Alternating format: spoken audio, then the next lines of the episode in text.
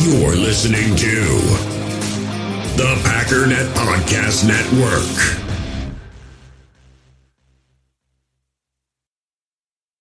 We all have smartphones, and we all know they're pretty amazing, but they also can be amazingly distracting, especially when we're around other people. So, US Cellular wants us to reset our relationship with our phones by putting down our phones for five. That's right, a company that sells phones wants us to put down our phones. And to see what we find, learn more at uscellular.com forward slash built for us.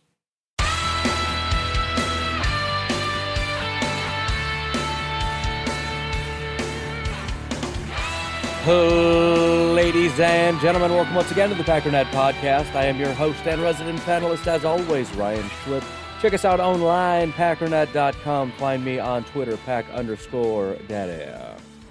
So, as I was uh, sitting upstairs in a daze making my uh, instant coffee, which I was, um, I thought I'd treat myself today. I, I turned the water all the way to hot and let it run for a few seconds before I sucked down coffee. So it's it's pretty warm and it's it's kind of tasty when you do that. Added a little bit of fake sugar, which I just recently found out is destroying my body irreparably. So that's great. I'm super excited to hear that. My wife told me about I don't know. I don't remember exactly what it is. But I kind of shrugged it off like, "Yeah, sounds like one of those weird things people say that's dumb, you know?" Especially when you hear people talk about gut health, it's like, "Oh, I don't want to hear it. That's that's some stupid new thing that people are talking about." I'm not interested. So I went to a resource that I trust on, you know, nutrition, health, scientific type stuff. He's a really smart guy. It's act, I might as well tell you, Mike Matthews. He's really mostly like uh, weightlifting and nutrition type stuff, but uh, it's all like science based. He reach researches the the the research. I don't know. So I was like, all right, Mike, talk to me about uh, you know fake sugar. Is it, is it that bad? He's like, eh, it's not. It's not good. You shouldn't be doing that. But I guess I think stevia is fine. It's like a completely different thing. It's like a different because there's different. I don't know. Aspartame is one thing, and stevia is a separate category, and all these different things. So I, I'm maybe I'll switch it up. I don't know. I got a whole box of the fake stuff, so I'm gonna run through that, and then I'll figure out a plan B. I could just use real sugar, but I keep telling myself I'm on a diet 24 seven. Sitting here eating fake sugar, destroying my body while I suck down pizza. That's not true. I've been pretty good lately. Yesterday was decently good, and by decently good I mean I ate a little too much, but I didn't have breakfast in anticipation of a big lunch, and I had somebody ask me um, how the barbecue was. Amazing. And then uh, I didn't eat dinner because I was pretty full and um, in a somewhat bad mood, and I kind of just used that to my advantage. Know, I'm not going to eat. You know how you kind of pout your way into not eating dinner? That's what I did. And maybe you don't know what that's like, but uh, sometimes, sometimes you just you take a bad situation and you make yourself skinny. Just don't get carried away with that. I, that's actually terrible advice. I'm not telling you to do unhealthy things. Just saying I did it and I'm proud of it. Um, but the the barbecue, just so you know, if you're ever in Madison, we've at work we eat a lot of food, entirely too much. And if you're trying to be healthy, that is my biggest issue is people at work. Not that I'm not appreciative because they spend a lot of money on feeding everybody. But there's two places we've been to, and um, one of them I think is kind of so-so. I won't say their name because I'm saying that they're so-so. But there's a barbecue place called Mission Barbecue. Crazy good. So if you're in Madison and you want to try barbecue, check out Mission Barbecue. I'm not a barbecue savant by any stretch. That's one of the biggest things I'd love to do with my life is try barbecue like all over the country. Starting in Chicago because they have actually underrated barbecue and I'm just not as familiar with it. I didn't really get a lot of barbecue when I was young. You know, pizza and they've got great. I think I've said it before. I spent a lot of time trashing Chicago, and rightly so. Illinois is a terrible state. Grew up there, fled the second I could. I always said I was going to, and I did, and it was a great decision. The food in Illinois is very good. It really is, and I didn't I didn't appreciate it until I came to Wisconsin. Not that Wisconsin doesn't have some good stuff; they got some great burgers, but the pizza, dude, the hot dogs, best taco place I've ever been to in my life, and all these places were within like walking distance of my house, and I didn't even realize. This place called Taco Patio, Hong Kong restaurant. Oh, best Chinese food ever in my life. Pizza place called Adante's, which I guess is gone now, but there's there's another Adante's. There's like one in some random city in Illinois. I don't know. I'm just saying. I don't know how we got here, but Mission Barbecue, if you're in Madison, it's very good stuff. Apparently, it's like a, a veteran owned place, as in like military. And they, the guy went to pick up the food and he was going to go place an order. And I guess at some point in the day, they play the national anthem and everybody stands at attention or something. And he's like, what? Okay. And then everybody rushed in line and he lost his spot. And it was pretty funny. I laughed at him. I don't know. So today uh, on the po- Packernet podcast, um, there's a decent amount to talk about. It's not uh, it's not the craziest day in the world, but I want to start off with something I said not too long ago that I think has come true a lot faster than I was anticipating. I had mentioned um, recently. I mean, this is after the the Super Bowl. I was kind of looking at the Buccaneers and looking at the Chiefs, and the comment I made about the Chiefs is that I think they're the Seahawks, not the Patriots. In other words, I don't think they're the next great dynasty. I think they're the next team that should be winning a lot of Super Bowls, and they're just not. That was my expectation for the team. In my mock drafts on my YouTube channel, I've had them getting offensive linemen. Why is he talking about Chiefs? It's a Packers show. Dude, the Packers play football and so do the Chiefs, all right? If you're going to win a Super Bowl, you have to be the best team in football. Got to beat the Chiefs. Just just just let me, all right? How good you are isn't just in a vacuum. It's relative. And the Chiefs, at least for like a year or two, were the standard. Anyways, I very often would grab them offensive linemen, and it wasn't even necessarily because of the tackles.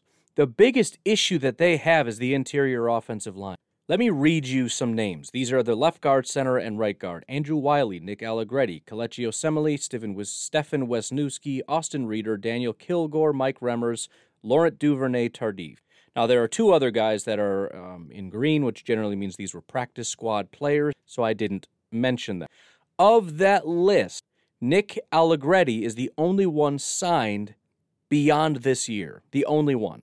Andrew Wylie, Kelechi Osemele, Stephen Wisniewski, Andrew Reiter, Daniel Kilgore, Mike Remmers are free agents. They're not even on the team right now. They need contracts in order to be on the team. Laurent Duvernay Tardif is in the final year of his contract.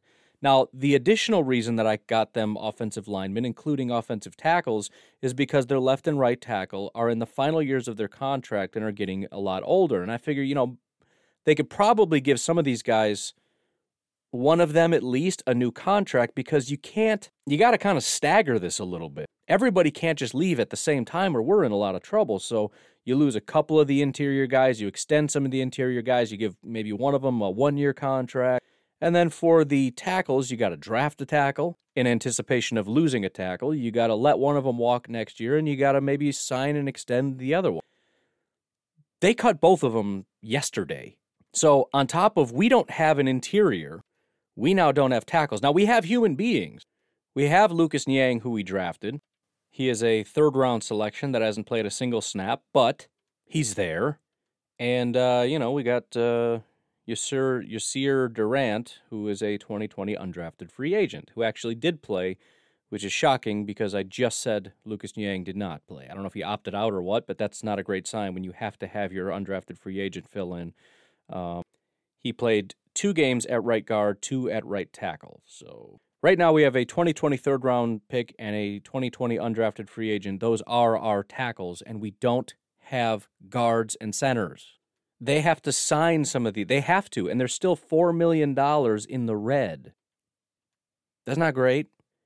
And um i mean as i've said it, it's not just I, I listen i know it's it's uh, unattractive to brag and all that but i've been saying this for a while. It's not just after the super bowl. It's not just after they lost the super bowl. I've been saying for a while because they're not drafting well this is what happens to every team that can't draft well. Ever since John Dorsey left, I said, sh- "Show me, show me one really good pick that they've made since John Dorsey left." And you struggle, you would struggle to find some. What about Clyde Edwards-Helaire? That's a lazy pick. First of all, he was, what is he like the fifth best running? AJ Dillon graded out better than he did. He just didn't get nearly as many opportunities. I think he was the first running back to get selected, and he was not the best running back in this draft class. Considering he was on that football team, that offense, that's that's I mean that's that's kind of an easy one. You you draft a first round running back, you're probably going to get a decent amount of production from your first round running back. It doesn't have to be that way, but it just seems, you know, you want to impress me, draft a pass rusher in the first round that that really produces. Draft an offensive tackle that is a starting quality off. I mean, you know, it's just it's like you, you're missing and you're missing and you're missing, and so you take an easy shot, right? You've been trying to shoot three pointers and you can't hit it, so you just take one and you just, you know, put up a layup and it's like, boom, there's my two points, son. You said I couldn't score any points. And guess who just scored some points? It's like, yeah, okay, dude, great. Kind of not the same thing as a three point shot, but that's fine. Well done. You're on the board. And so we've got a lot of guys now, all of which uh, were not drafted by our current GM. They were all drafted by Dorsey that we're paying a ton of money to. Frank Clark, Patrick Mahomes, Chris Jones, and we're, we're paying the money because we have to. I mean, Patrick Mahomes because he's Patrick Mahomes, but we have to retain these guys. I mean, Frank Clark, he didn't obviously draft Frank Clark, but that that's another problem that happens when you're a terrible GM. Go ask the Seahawks. Is you have to start bringing in overpriced free agents. And so, anyways, you get yourself into a cap mess. And there's two guys that are at tackle that are two of the better tackles, one of the best tackle duos in all of football, and they just cut them both because they have no money. By the way, Frank Clark might be the most disgusting contract in football. This is the dumbest thing I've ever seen in my life. Frank Clark is make is is is a higher. I'm not gonna say making more money because I don't know the cash situation, but the cap situation. Twenty six million dollars for Frank Clark, who is not even a top ten pass rusher, more than Patrick Mahomes. They have three guys, basically four guys, making twenty million dollars a year on this team. Frank Clark, and they cannot get out of that.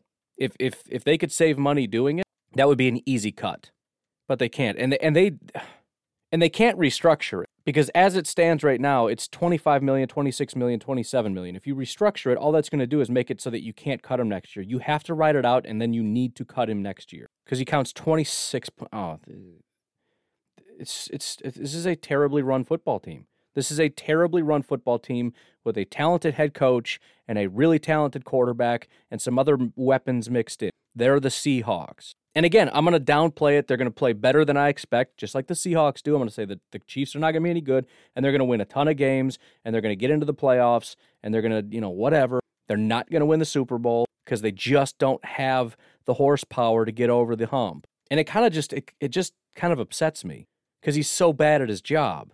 These contracts are an abomination. $19.7 million for Tyrann Mathieu? Are you out of your flippin' mind? By the way, he needs to be cut because you can you get out of that one right now. You save fifteen million dollars, fifteen of that nineteen. He is not worth nineteen million dollars. That is that is sick. That's an easy cut. I would cut him long before I'd cut my tackles. But no, we're going to cut both of our tackles and keep Tyrann Mathieu at nineteen point seven million dollars. This GM is is is is a is a joke. Maybe maybe a cut is coming or some kind of a restructure. I don't know. But if you're just going to let this, and and yeah, it's. I mean, he's in the final year of his. There has to be an extension coming. He's only 29. Has to be. But I mean, just the fact that they paid him 16 million last year and it's 20 million this. It, oh boy! Unless he's able to hit on a really good draft class, which eh, you know anybody can do it. The stars align. You just hit on two, three, four really big prospects, and it'll it'll carry. I mean, this team's going to be probably pretty decent for a long time just because of Pat Mahomes. But and again, it's it's it's it's very similar too because just like with the Seahawks, there was a flurry, right? There was one really good draft class, and there were a couple others that were mixed in, some good free agent acquisitions, a couple good draft picks after that, and then just nothing. Same, it's it's it's a exact mirror image of the Seahawks. But anyways, that was very big news, and and it, it it absolutely pertains to the Packers because the Chiefs have been at the top, and and the biggest concern I had was we just got rid of this Patriots dynasty, and man, it really looks like the Chiefs are the next dynasty. At this pace, they're not. The Tampa Bay Buccaneers, I don't think are either. Maybe, maybe they are, but they're in a tough way as well. They're in a real tough spot, and they're doing everything they can to sign every single person on planet Earth to give Tom Brady everybody that he wants and that's going to have to come to an end at some point as well. Just the defensive line alone. And and the biggest thing, and I'm not saying Tom is not a good quarterback because he is a good quarterback. I'm not just trying to be bitter or whatever. He is good at football, no question. But I went through not too long ago the the defenses that he's had. I don't have that sheet in front of me, but it, it's it's unbelievable. It's it's really just astounding. You know, you always hear about well, he's always had good defenses, and you assume that it's people just being kind of a little unfair or whatever. No, I mean it's it's it's staggering. And he picked up right where he left off with Tampa Bay. Just this dominant defense.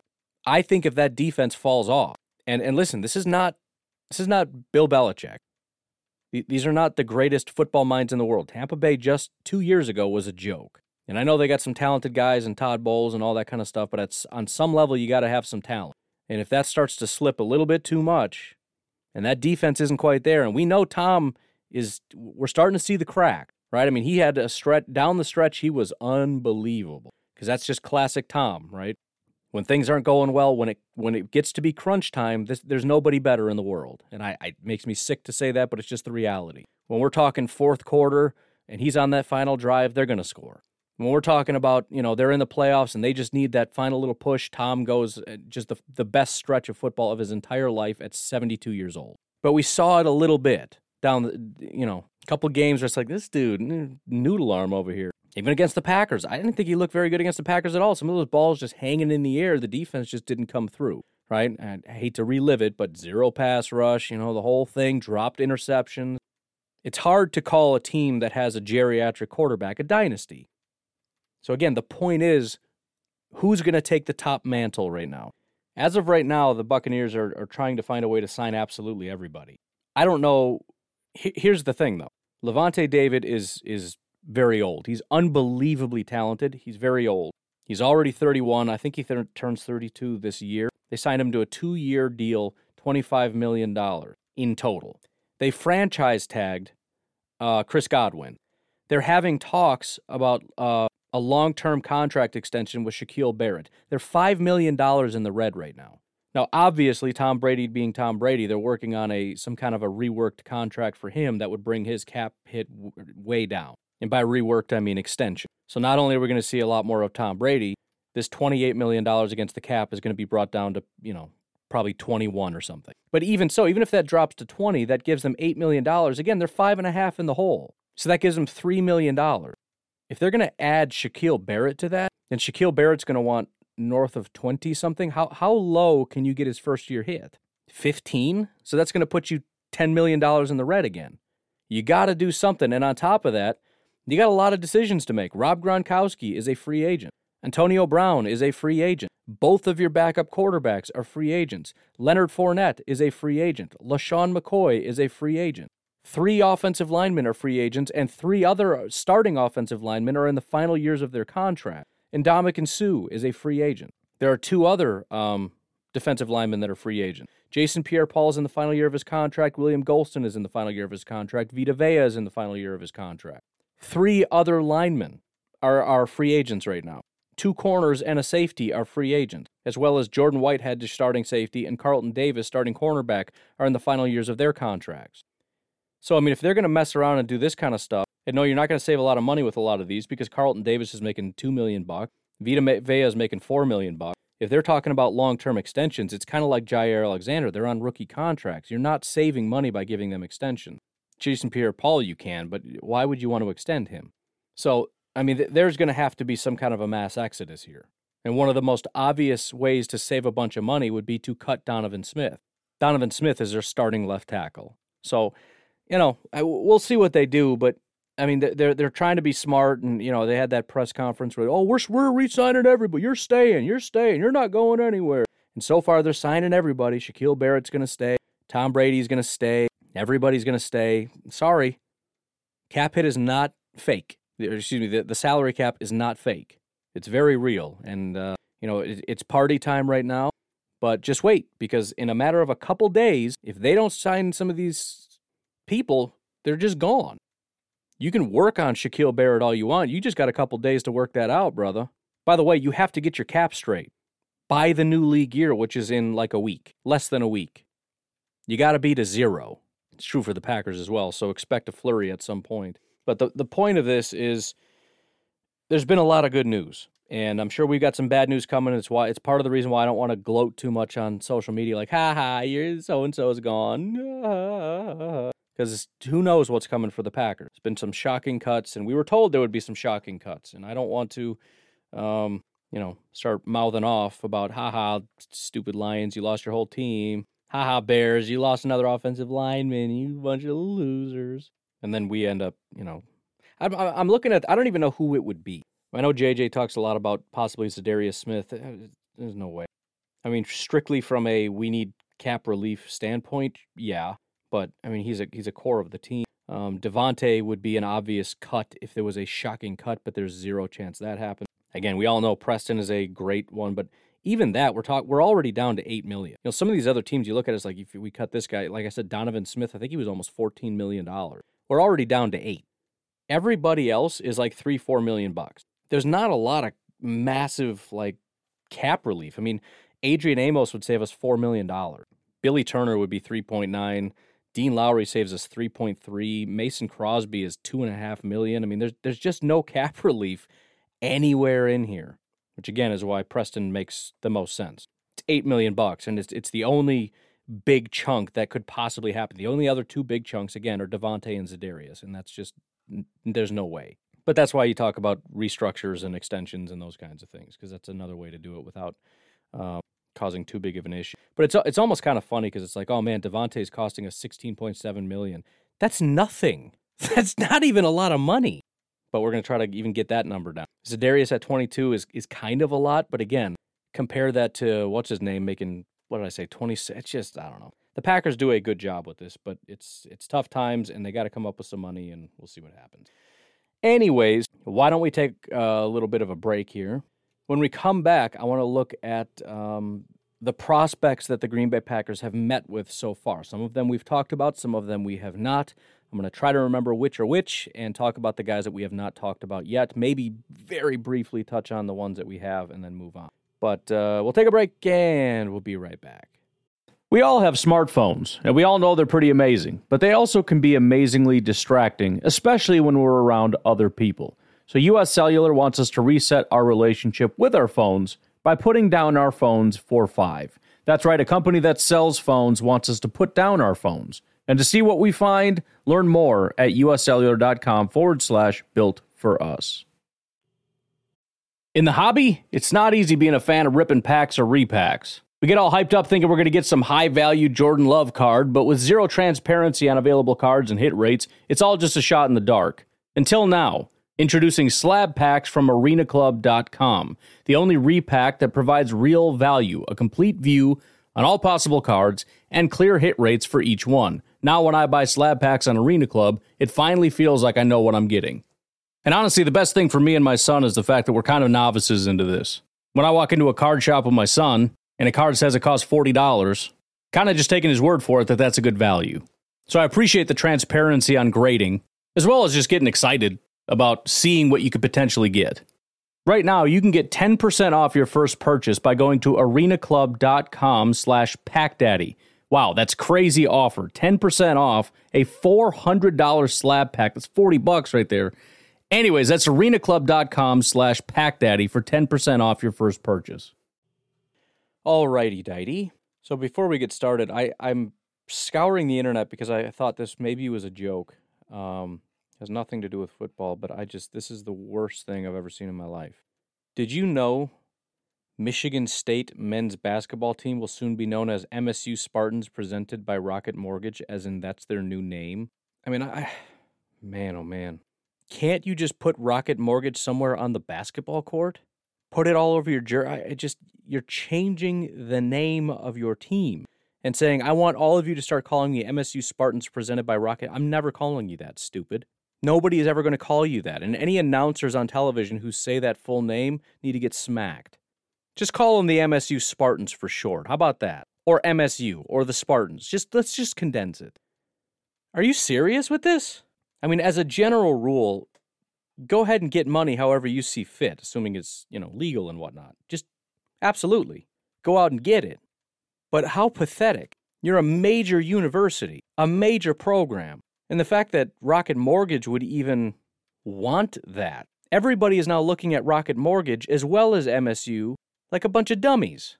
I, I'm just I'm just blown away by that. Anyways, worst marketing idea in the history of the world, and the fact that MSU went for it crazy. Again, I'm going to try my best to sift through this list that was provided again by Mr. Zach Kruse, who's done a good job of apparently keeping up on all this. Um, believe this is just um, alphabetical order, and these are the virtual pre-draft meetings. I'm sure there have been a lot of pre- uh, virtual meetings that are not listed here that we are not aware of, as well as in-person meetings. The the you know Packers staff are out at all these events and everything else. I'm sure they're having lots of meetings, but as it becomes public knowledge they end up on lists like these, and then I get to go through them. Number one is Mr. Alim McNeill. And I, I don't know for sure that I talked about this one, but Alim McNeill, for those of you that, if, if we're going to use a little bit of shorthand, he's Snacks Harrison. Six foot two, 320 pounds, and just a wrecking ball of a run defender. Um, to be completely fair, it wasn't always that obvious. And it always makes me nervous when you got a 320 pound guy that's about as good of a pass rusher as he is a run defender, because that just shouldn't happen. Because you know when you get into the NFL at 320 pounds, you just have some limitations. Now, you got guys like Vita Vea that can pull it off, and that's cool, and maybe he's going to be that next level of guy. But I, I tend to just think that sometimes if you're 320, that doesn't mean you're automatically going to be good at stopping the run. Um, but he had a big breakout year in 2020 that really separated his his run defense from his pass rush, which is still decent. He's not horrible at it. But again, as far as shorthand is concerned, he's a six foot two, 320 pound snacks Harrison type. If the Packers were really interested in him, I would say they probably have to take him in the second round. Um, he's seen as a third round prospect, but early third round prospect. And similar to A.J. Dillon, you look at him and say, well, he's a third round guy. The Packers took him in the second round. Right. He wasn't going to make it to the back of the third round. So, just based on that, I find it to be a little bit unlikely. The Packers in general, although I don't know anything about this defensive coordinator, in general, tend to like pass rushers and guys that have no ability. I shouldn't say no ability, but are, are not great at rushing the passer have limited ability to help the team. Again, how how important I mentioned it is to find somebody that can garner some other. Now, granted, Alim McNeill is going to get some double team. He's going to have to just by virtue of, of who he is. But I, I don't think you have to assign double teams to one person for the day. In other words, we're running the ball, double team McNeill. We're passing the ball, double team Za'Darius. Za'Darius is not that good against the run, and Alim is, is a subpar pass rusher. So I don't necessarily, unless they genuinely believe that he can be a Vita Vea type, see them taking him in the second round where he probably needs to go. Um, because again, I just see him as a run defender, which also makes it a little bit unlikely in my mind, unless he's just seen as a unbelievably dominant run defender, which maybe people do. I don't really see him going sooner than the second round because it just the value drops so much. He's a rotational guy. Pass rush is the number one priority for for a defense. Right? Passing is what the NFL does today. Stopping people from passing and getting quarterbacks on their back is, is incredibly important. And if you're going to draft a guy that you know is not going to help you with that, there's just a certain ceiling for how high he can go. Now, in terms of his pass rush, he had 12 pressures and zero sacks last year as a nose tackle. That's about as bad as it gets um, as a percentage out of 267 attempts, 4%, and again, zero sacks. So that right there, I mean, again, the the gap, right? It wasn't it wasn't quite so sure. He had a 77 run defense grade in 2019. He had 18 pressures and seven sacks in 2019. So for a nose tackle sitting at 7% pressure rate, seven sacks, and and was graded as good, not great as a run defender, it's like he's kind of iffy on both fronts. Clearly, you want him to be a run defender, but you know, again, not 2020 is when that gap widened. His run defense went from a 77 to a 92 in 2020. His pass rush went from an 80 to a 77, which is fine. Uh, but again, statistically, he couldn't do anything. Again, probably being that he's a NC State guy, I don't know that they have a whole lot of dominant. He probably commanded a ton of double team. But anyways, that's that's what you're getting. But the fact that they at least want to meet with the guy, um, if nothing else, it tells us that they are willing to get the guys that all of us seem to want, and that is a Snacks Harrison type. Even if it's just rotational, fine. Give me the rotational guy. Let's at least have one guy that's just when we put him out there, best of luck to you. You're going to really struggle to run the ball. We just need one of those guys, and I don't know that we have it. Kenny is is good, but again, he didn't have the greatest year last year. Um, and our edge rushers have not proven to be very good against the run. Rashan in in spurts has. I think Preston was very good at it in Washington. He's sort of lost that ability, and Za'Darius has never been good at it. Um, continuing on, Daelin Hayes, I talked a lot about him. They've met him several times. Notre Dame pass rusher, um, 6'4, 261. Again, I'm not going to go over it a ton because I've already talked about it, but uh, they do seem quite interested in him. Asante Samuel, the cornerback, we've already talked about, 5'11, 184. He's a Jaire type. And that brings us to Jermar Jefferson, running back, 5 foot 10, 217 pounds. Obviously not an AJ uh, Dillon type. He would be sort of the smaller slasher type. Really not that great of a receiver. Man, PFF has added so much stuff. I got to just spend a day digging in. They've added so many things. I'm so excited right now. They've added Oh my goodness. I'm I'm I'm freaking out right now. They added a category here called receiving depth. Not only do they have statistics based on depth, they have grades based on depth. This is the first guy I'm ever doing this for, but Jermar Jefferson, as far as his receiving abilities, um, has never caught a pass 10 or more yards. Hasn't done it. It's either, um, you know, nine yards is the, the most, and then the majority of his receptions came behind the line of scrimmage. As far as his grades, he has a 68 grade overall, three targets, two receptions for nine yards beyond the line of scrimmage. Otherwise, he's a behind the line of scrimmage guy, eight targets, seven receptions, 58 yards. He has a 91 receiving grade, which I would assume most people are in the 90s when you're catching behind the line of scrimmage because there's no competition back there. Catch it and run forward. So that that's his whole thing. So you look at 5'10, 217, I'm I'm I'm like giddy right now. I don't I have to go to work soon and I'm freaking out. I have to speed this up. But um, as of right now, and that doesn't mean you can't teach a guy. I, I, remember, Aaron Jones was not a great receiver when he came into the NFL, and, and neither was um, Neither was Jamaal. I know they got a lot of praise for it. That was something that grew a lot over time. The question is, can they do it? Just because they don't get a lot of opportunities. Uh, great example, different position, but a great example was Justin Jefferson, the wide receiver that Minnesota picked up. My whole thing was he doesn't ever run deep routes. They just have him doing little slant routes, and he's amazing at it. The question is, can he do it? And then what happens if he can? Again, if he can, if he can run deep routes and do well, he's going to be an unbelievable wide receiver. Guess what? He can. He's an unbelievable wide receiver. Anyways, that's a whole that's a whole can of worms right there, man. Just that one thing. And again, they've they've redone. I don't even know if I talked about it on this pod. I think it was doing the YouTube stuff, and it was freaking me out because they changed the way everything works on here, uh, including, for example, zone and gap running. They have different statistics now, so I have that whole thing, which is just. Ugh, so good. So good. I'm in nerd heaven right now. But he does have a 79 overall running grade. He's always been pretty consistent, about 80, so he's always graded out well. Um, this past year, 133 rushes, 858 yards, 6.5 yards per attempt, which is obviously fantastic. You do see more of that in college um, than you do obviously in the pros. In the pros, if you're getting 6.5 per carry, that's remarkable. Plus, it was a condensed season. Last year was 4.8. The year before that was 5.7. So I don't know, call it like a 5.5 average kind of a guy. But again, in college, it's a different animal, especially when you're talking about Oregon State. But uh, seven touchdowns the year prior, eight touchdowns the year prior to that, 2018, 12 touchdowns. So obviously, he's going to be sort of the quicker, shiftier, Aaron Jonesy type of running back. Um, and in terms of his blocking, he's actually very good at it. Not a run blocker, but as a pass blocker, at least in 2020, he wasn't good before. He had an 80 overall grade. And yes, it's a condensed season, but we're talking out of one, two, three, four, five. He played six games. Seven of them he graded out extremely well. Not massive opportunities, but still, I mean, if you're if you're 5'10, I mean he's 217, so I, I shouldn't be calling him small. 5'10, 217, it is a Gutekunst type of guy, right? That's he likes that size. Again, I gotta speed this up, but um there you go. Somebody to check out. As of right now, Jermar Jefferson on this consensus big board is at 234th. He is the fifth lowest on this entire list. There's not a billion exactly, but um, we're talking undrafted free agent territory. Not to say the Packers aren't going to like him enough to take him in the sixth or whatever. That's just as of right now, especially when you get into these later uh, on these consensus boards, because a lot of these guys aren't actually watching film. They're coming out with these boards that are like 500, 600, 700, some of them even over a thousand prospects.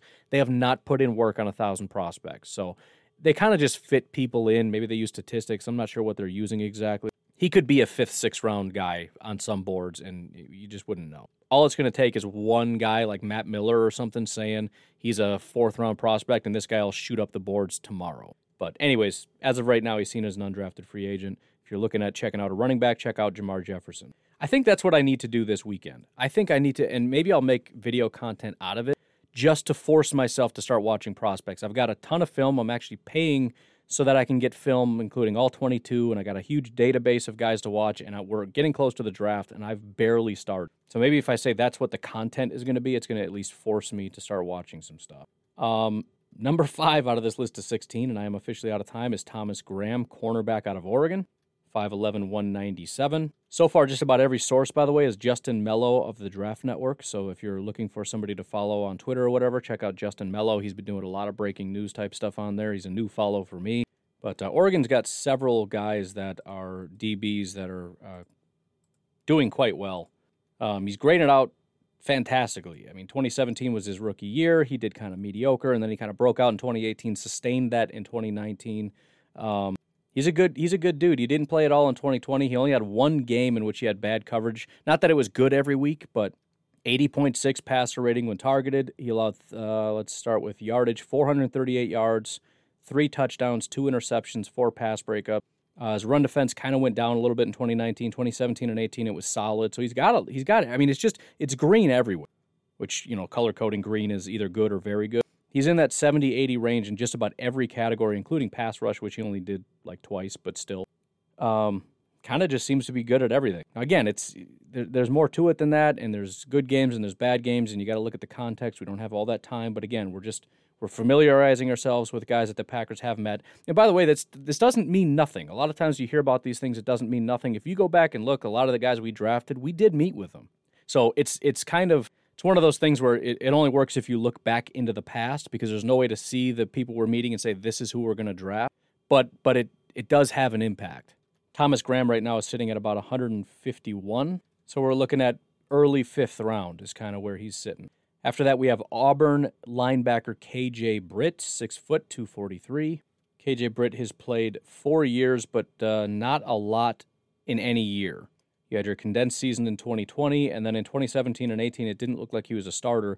2019 was the only year in which he really was a you know a big time presence and it's also the only year in which he was a very good football player. So it's kind of like he's had three out of four years have been kind of bad, but also all three of those are kind of limited sample size. For example, in 2017 he played 52 snaps. We can basically just scratch that off. Plus it's his rookie year. 2018 it was 129 snaps, 59 snaps against the run. You know, 62 times in coverage. So it's kind of iffy, and it was a 70 overall grade.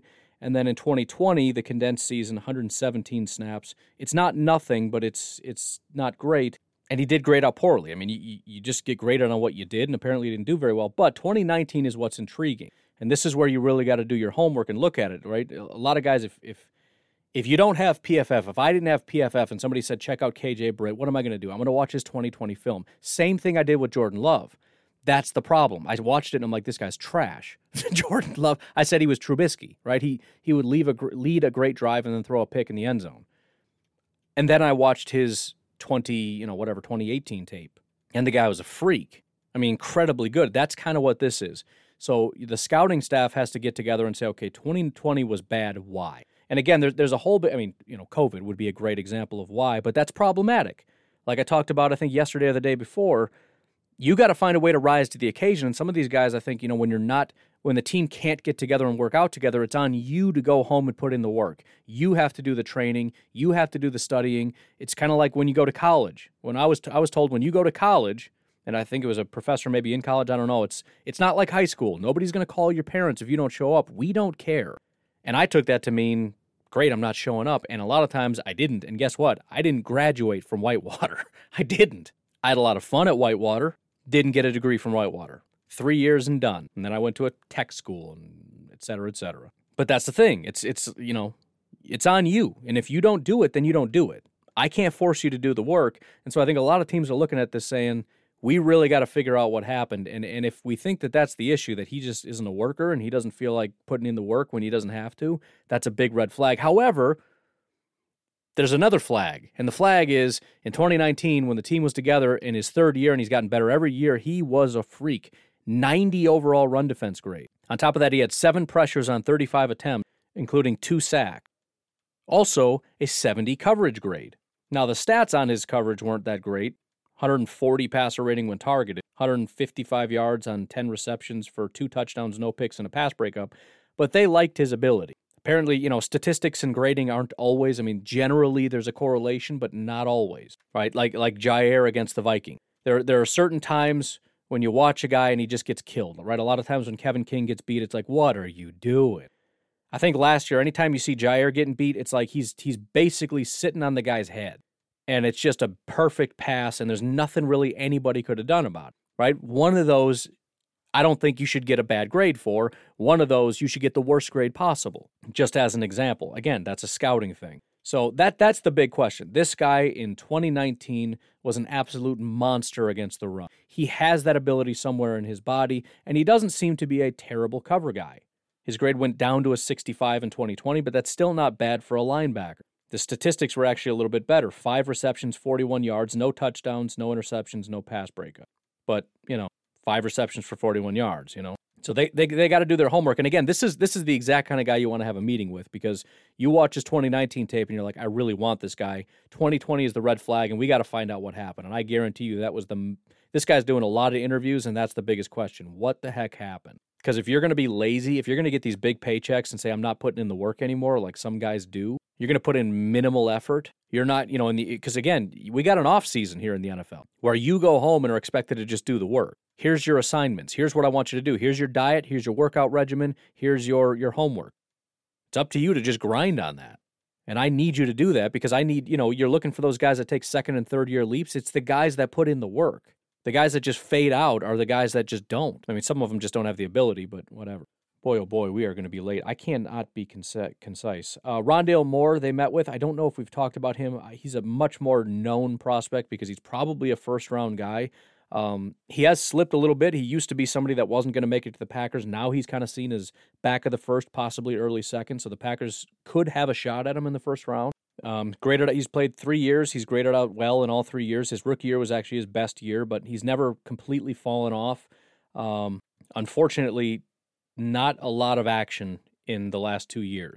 So you got a lot of work to do, but there's there's clearly some talent. And again, the, the one year, his rookie year when he played the most is when he did the best. 2018, he had an 88.8 overall grade, a 90 receiving grade, which is elite, 83 drop grade, which means he doesn't drop the ball, 76 fumble grade, so he doesn't fumble the ball, um, 114 of 154, which is a 74% reception rate, 1,258 yards, 12 touchdowns. I mean, that's some good stuff, man. On top of being this 5 foot 9, 180 pound, just little laser that just flies around all over the place.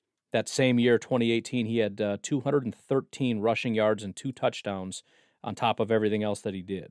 5.9 yards after contact per carry, 10.1 yards per carry. Now, again, that went down the next two years. He only had three carries in 2019 for one yard.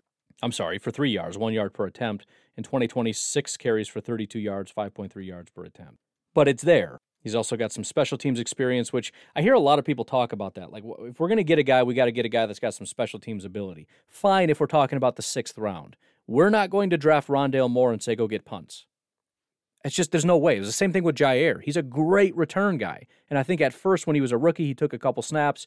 And as soon as we found out this guy's good at football, it was never a consideration ever again. You don't put premier players on special teams. You just, it just doesn't happen. And when it happens, it doesn't happen for long. Same with Randall Cobb. He did it for a while. And then the better he got at receiver, then they're like, sorry, dude, you're not that, we're not taking a risk. You are a wide receiver. You're not playing special teams anymore.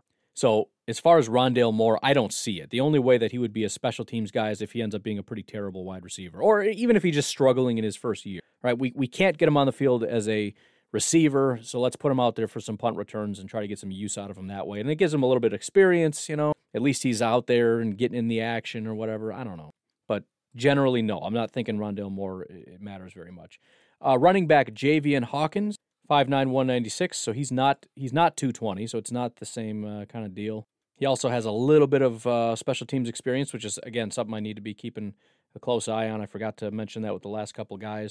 Uh, not a ton, mostly kick return experience, uh, but he did grade out really well in 2019 as a kick return. As a running back, incredibly good. Uh, so I, I, don't know if I mentioned he plays for uh, Louisville, Louisville, Louisville.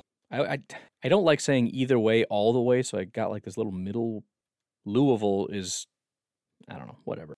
But uh, 2018, he played a couple snaps. It was horrific. He, he barely touched the ball. He fumbled uh, eight snaps, two attempts, one fumble. So, I mean, that's that's pretty bad. But 2019 is when he had his first real opportunity, and he just absolutely, I mean, quite literally took the ball and ran with. Uh, 263 attempts for 1,526 yards, 5.8 yards per attempt, nine touchdowns, zero fumbles, 3.58 yards per attempt after contact. Uh, the next year, 2020, graded out very well, not quite as high, but solid. Uh, 811 yards, 6.2 yards per attempt, seven touchdowns, but three fumbles. So that is an issue. He didn't have any in 2019, but we're talking four fumbles in three years. That's a little iffy. He also is not grading out very well as a receiver. Um, he did have uh, 127 yards through the air and a touchdown, but it's just not really his thing. And then as a blocker, he did get much better in both pass blocking and run blocking in 2020. So you've got that appeal as well. But at 5'9, 200, I don't know that the Packers are like, yeah, that's our guy to start blocking. I just, I don't think that's going to happen. You know, you get J.J. Watt breaking through the offensive line and Javian Hawkins is going to come up and stop him. Nah, I don't think so. A.J. Dillon's going to struggle with that one.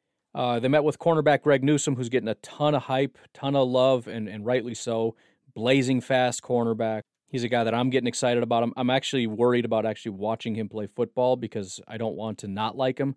Um, his grades were not great in 2018 and 2019, but completely broke out in 2020. So coverage grades from 2018 to 2020 53, 59, 84. So again, massive step, but but a condensed season. And if you look on a game to game basis, it was 70, 60, 90, 80, 60, 66. So really, there was two really good games, a couple eh, games mixed in there. His best game was against Wisconsin. So if you want to relive that, Badger fans, go ahead and go for it. Uh, I guess the good news is he never had a terrible game. Right, 59.3 against Purdue is the worst game he had. That's not terrible. Um, on the season, he gave up only 93 yards, which is really remarkable. Um, in fact, and this is this is Jaire esque. When he started out, he has so the the first game. I don't know. I don't know how I'm going to do this. Should I just call into work today? I'm having way too much fun to stop, but I'm very late. First game, four receptions, 27 yards, no touchdowns, no interceptions, two pass, pass breakups. That's a solid game. Purdue was his rough game. 14 targets, and we just talked about a wide receiver at Purdue. I wonder who it was that kind of put some work in. 14 targets, but only seven of those were caught. 59 yards, which is a decent chunk. Could be worse, but it's something. 35 yards after the catch, zero touchdowns, zero interceptions, and a pass breakup 61.3. After that, six targets, one reception, seven yards, a pick, and two pass breakups, zero passer rating when targeted. That game against Wisconsin is crazy. But it gets better. Michigan, five targets, zero receptions, zero yards, zero touchdowns, zero interceptions, two pass breakup. Illinois, zero targets, zero receptions. Ohio State, zero targets, zero receptions. In his final four games, he allowed seven yards, had a pick, and four pass breakups. That's pretty crazy. Essentially, he was a shutdown corner. You get to a certain level where teams are looking at it saying it's not worth it. It's just not worth throwing at Greg Newsome. So we're just going to throw the other way. I tell you what, man, uh, we're only about halfway through this list. I got, I have to stop. I'm, I'm 20 minutes over time. Um, I just have to stop. So we will pick this up some other time. I don't know what the plan is for tomorrow. I was thinking out loud to myself, uh, quite literally, because I do that sometimes, but don't worry about it. It's my problem. It's not your problem. Stop making fun of me. It sounds kind of like that, actually. I was thinking of maybe doing like a condensed thing. I don't know. I don't know what we're going to do. Um, obviously, if there's some breaking news, we'll do the breaking news, and maybe that'll be it. It'll be kind of like a cheese and Packers thing where just a, a quick little update. Or it'll be a full, full episode, or I won't be here. I don't, I have no idea. But um, either way, I'm going to stop here. We'll pick this up whenever we pick this up. I do have the Green Bay Packers seven round mock, so go over to Pack Daddy NFL on YouTube. Make sure you subscribe, hit the little bell notification so you don't miss it. It is scheduled, I think, to go live around five o'clock in the afternoon because I'm staggering the, the times because I want to kind of just experiment and see what's better. I started at like noon and we're kind of working our way late. But uh, make sure you don't miss that. Otherwise, I will catch you next time. Have a good Friday. Bye bye.